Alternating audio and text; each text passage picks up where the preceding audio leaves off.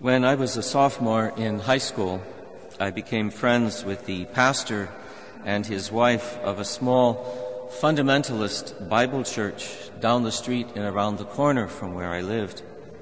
This was a church that held its members to a very high standard of moral behavior. It banned alcohol, tobacco, card playing, gambling, dancing, and going to movie theaters. They also frowned on chewing gum. I thought their motto should have been, We don't drink, smoke, or chew, and we don't go with the girls that do. We had many discussions about faith, though I realized early on that they were hoping to convert me to theirs. Obviously, that strategy failed in a big way. I have something of a contrary nature. It comes from the Irish side of my family. So I'd like to point out to them that while Jesus never smoked, gambled, or went to movies, he did turn water into wine at a wedding. We're not talking about a quart bottle of Mad Dog 2020. Uh, this is a lot of wine. Between 120 and 180 gallons of the stuff.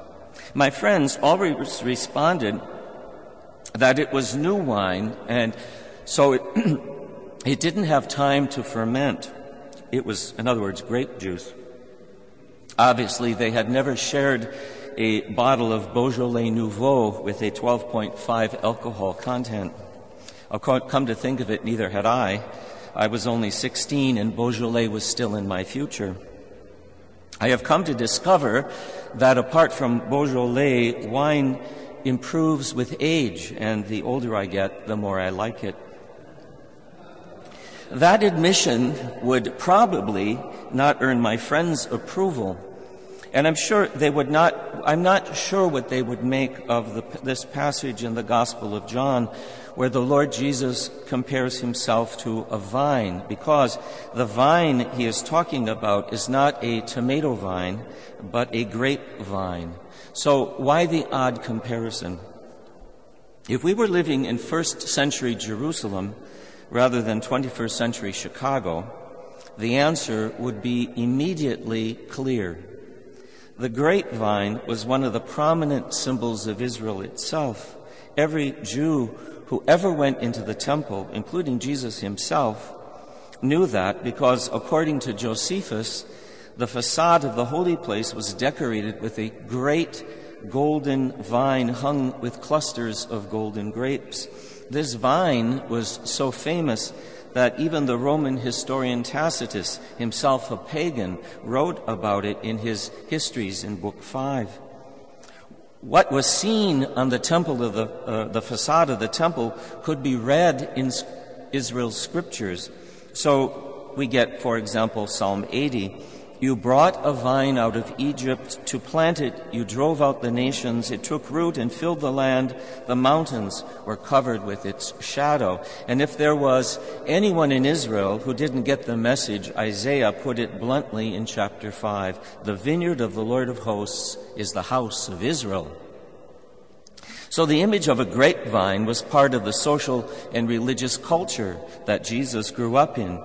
Just as the use of fermented wine was an essential part of the Jewish Passover liturgy, just, and just as Jesus took the blessing over the third cup of wine at the Last Supper and gave it an entirely new significance, so too in this passage from John's Gospel, the grapevine, the image of Israel's own identity, undergoes an ex- unexpected shift in meaning at the hands of Jesus.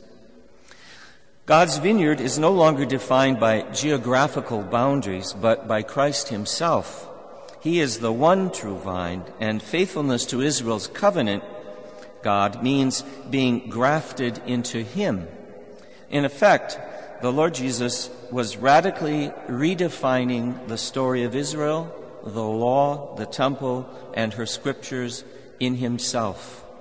And in doing that, He gave them a completely new meaning which basically amounts to Jesus saying that God's plan for the salvation of the human race, of the whole cosmos, has reached its ultimate fulfillment in Him. He is the messianic king that the chosen people have been waiting for.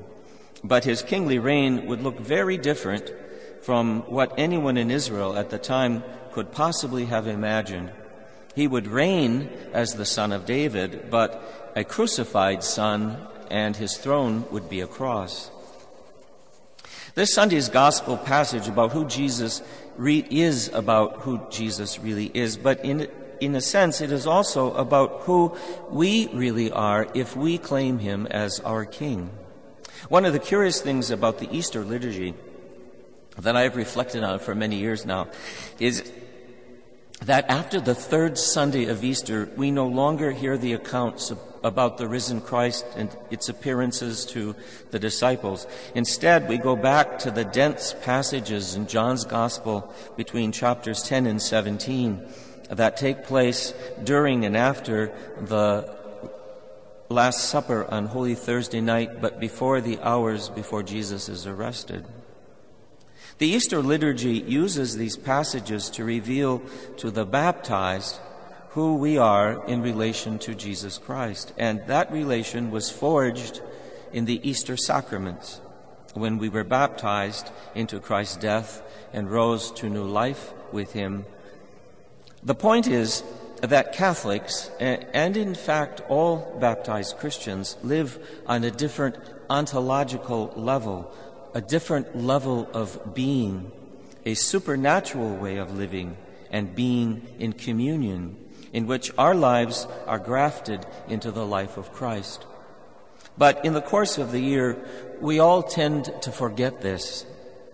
That is why we spend 40 days of Lent remembering our baptism and that we have been grafted into this new life. And then another 50 days in the Easter season learning how to live it all over again.